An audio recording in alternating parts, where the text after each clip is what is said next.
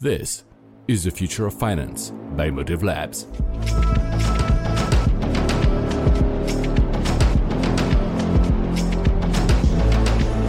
Hello, and welcome again to the Future of Finance, the podcast where we live and breathe the next generation of financial technology.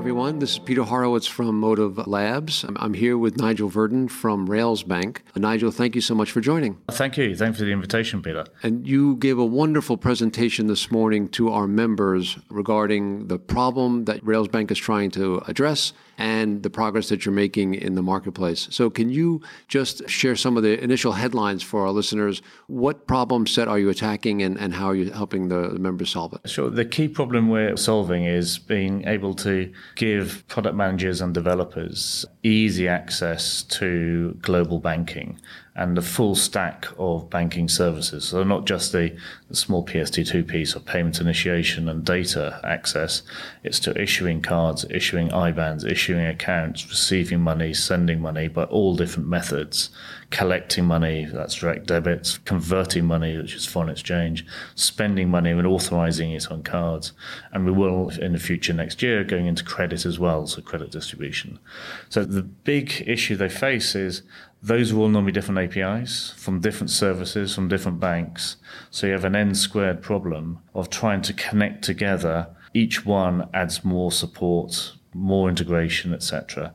So we solve that problem by having one super simple API, and we do all the heavy lifting in the background of integrating those services through one API. In the background, are you referring to the core banking platforms that are going to still survive yep. into the future by the graces of Railsbank's effort? Yes, the core banking systems uh, they work surprisingly because. Uh, occasionally you get things in the press like IBS and you got TSB the other day where there were issues, but primarily they work and they do a very, very good job.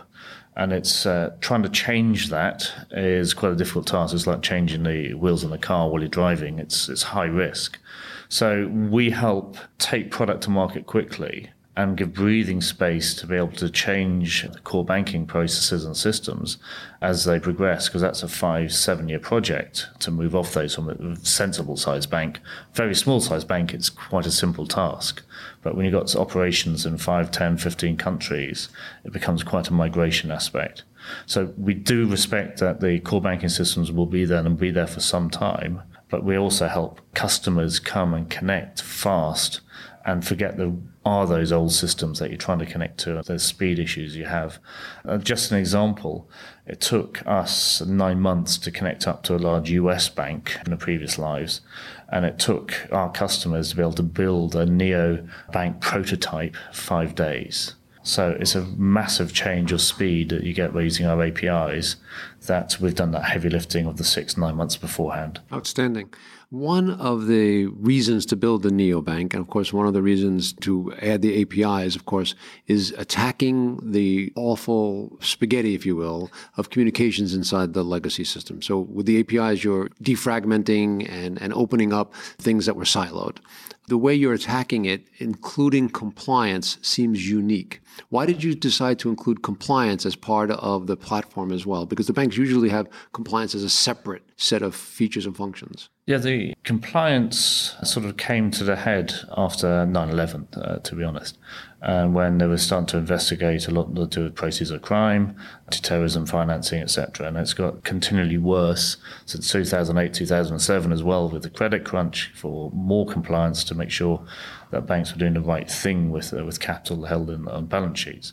So compliance was built and became important post the core banking platforms being deployed. Hence, it's been sellotaped on.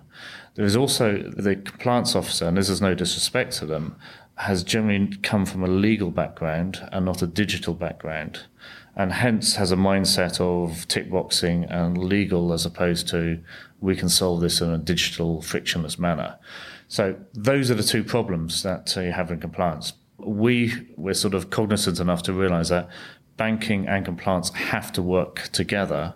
And hence, we built compliance in right at the beginning to the banking platform, the Railsbank banking platform. So, compliance can be run in real time, and you can take your policies and your compliance manual, embed them in our compliance firewall. So, every transaction path, onboarding a customer, receiving money, sending money, collecting money, all those different typologies you do can be monitored in real time and controlled. So it's core to the world now is compliance, and we can't operate without it.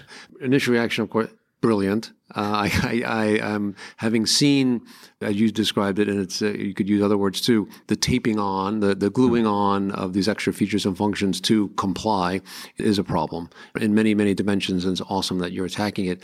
Uh, have any of your prospects or clients just use Railsbank for compliance? We've had a few, and we're in discussions with a few. They've seen us as a compliance monitoring, transaction monitoring platform, because we've also got uh, some, a bunch of machine learning been developed in the background too to spot typologies.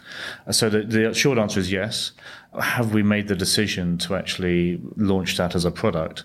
We've had discussions internally on that. Excellent. So switching back to banking products, I noticed from the list from the presentation of what you were covering, all the different use cases and, and support for the different APIs that may come from the outside world, I didn't see anything referring to cash or checks as an example. These are legacy products that bury or, or create extra costs that tend to bury the legacy banks. The neobanks aren't touching them. Is cash going to go away? And, and will Railsbank ever touch it? It's a very good question. Uh, cash will never go away because there's parts of society and parts of the world that are still based on pure cash economies.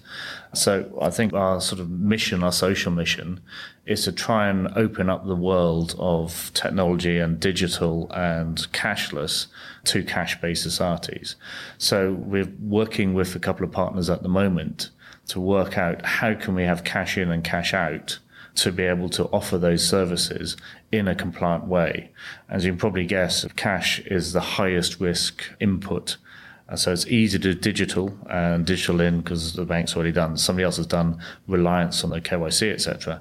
But cash in is a high risk thing. So we're working on looking at controls how we can make that happen because we want to be able to say offer digital services to people in the cash economy to bring them into the digital economy. And why is that important? Because, for example, somebody who's unbanked, even in the UK where there's 8 million people unbanked, if they pay for the direct debit from bank account, there's a 15% reduction. But because they can't get banked, and this is a perfectly normal person, they're paying more. So parts of society should be paying less are actually being penalized because they can't get easy access to banking. Sure. So jumping to the other end of the spectrum, cryptocurrency. First of all, does Railsbank support crypto now? And if not, do you intend to do it in the future? We don't support it now at the moment. The discussion is getting partner banks comfortable with cryptocurrency because we sit on top of partner banks. And we have two partner banks who are open minded to crypto. And what we're looking at is how do you put the transaction monitoring controls around crypto or more digital assets in, in general.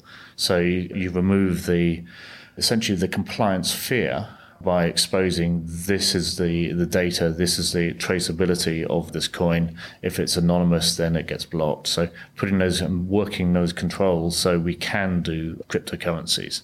And the reason is because our ledgers are essentially agnostic of the actual what's held in them. So we have basically uh, currency ledgers that you hold euro, sterling, dollar. We have commodity ledgers that actually hold gold. So with models, the way we do gold and gold in and out and spending gold on the platform, it's the same way as a cryptocurrency. You just connect up the blockchain or whatever digital asset management system you're using with our ledgers. That was going to be my next question. And so it's clear you made a decision to treat crypto as a commodity like thing rather than a currency like thing. Is that driven by your analysis of regulatory point of view, or is it driven by just your opinion of crypto? Or no, it's, it's more driven by the, the, tech side more ah, than anything. and we view a currency as a physical currency. Commodity would be gold. Crypto, so digital asset would be another asset class as opposed to a non-currency. So a digital asset class could also be a reward point is a digital asset a cryptocurrency is a digital asset. So we look at it as a digital asset. It's just a way we, we classified things. So this leads right into, again, back to your list of the features and functions, something that's not there, but maybe it's there in the future, and that's what we call wealth management. Investing in securities and mutual funds, ETFs, UCITS. Is that on the horizon for Rails Bank? We get asked that many times and say which area, if we're focusing on the core transaction banking services day one, Credit will be the next piece we're, we're looking at. Insurance is on our list because we're getting prospects coming in saying, can I do these sort of cross banking product and insurance product as well? So that's where we're really focused at the moment. The wealth management piece, we've been asked, and it's been asked of us, and we've said no because we've got to maintain focus at the moment. Sure, makes sense. So a completely different dimension. You're growing fintech I'm sure you're constantly looking for talent. So, talking to the younger people and perhaps in our audience who are either in university or out of university, beginning to plot their careers or lay the foundation for their careers, what types of skills is Railsbank looking for from that group of people, and where do you need them? The skills we need engineers who think. The two combining together. So, having a computer science degree is interesting, but it hasn't taught you the skills to really think as an engineer. There's, for example, there's a business called the School of Code based over in Birmingham, where they teach you to be a commercial engineer as opposed to theoretical. So we're looking for really commercial people who really think through problems and how problems don't need to be over engineered and they need to be solved. And you can realize you can solve a problem without it being perfect. That's what we're looking for. So I was an engineer at university and did masters in as well. If you think engineer versus physicist, physicists, when you look at the engineers, we just made things up to get them to fit the real world. Physicists are very pure at their thinking and also intellectually incredibly smart. So we're looking for sort of engineers who know that has to work, has to work well, and to be well engineered, but sometimes it's not absolutely perfect. Fantastic. Um, in your presentation, back to skills, you talked about product managers and product developers. Is that whether your thinking engineers include that skill, or is that a different cluster that you're looking for? Well, product management is another skill which uh, often gets confused with project management. Because product guys, which is a difficult skill to hire, because you've generally got to have experience to go into that, that role. And generally, US is a great source because Europe isn't a great uh, breeding ground for product managers product managers who know how to deal with compliance, who know how to deal with legal, have to deal with marketing, have to deal with pricing, have to deal with the engineering pieces. There's that sort of cat juggler of getting stuff to market and keeping everybody organized along the, the product pipe is a skill we also look for. We're hiring one at the moment, but it's taken us six months to find somebody that we really feel comfortable with. Excellent. Well, your presentation this morning was outstanding. Uh, Thank uh, you. It seems clear that you're you're off to the races in terms of growth, and look forward to uh, staying in touch and seeing all the success that, that comes to Railsbank. Thank you so much for taking time. Thank you, Peter. That's very very kind of you. Thank you for your time and insights, and thank you very much for tuning in. I'm Sam. See you next time. The information contained in this podcast is intended for discussion purposes only. It is not a recommendation, offer, or solicitation for the purchase or sale of a security or any services of Motive Partners. All investing involves risk, and there is no guarantee that past performance will be indicative of future results. The views and opinions expressed in the podcast are as of the date of recording, reflect the views and opinions of the persons expressing them, and do not necessarily represent the views or opinions of Motive Partners. Motive Partners makes no representations or warranties as to the accuracy, reliability, or completeness of any information provided, and undertakes no obligation to update, amend, or clarify the information in the podcast, whether as a result of new information, future events, or otherwise. Any securities, transactions, or holdings discussed may not represent investments made by Motive Partners. It should not be assumed that securities, transactions, or holdings discussed, if any, were or will be profitable, or that the recommendations or decisions made in the future will be similar or will equal the performance of the securities, transactions, or holdings discussed herein. This podcast may contain forward looking statements that are based on beliefs, assumptions, current expectations, estimates, and predictions about the financial industry, the economy, Motive Partners, or Motive Partners investments. Nothing in the podcast should be construed or relied upon as investment, legal, accounting, tax, or other professional advice, or in connection with any offer or sale of securities.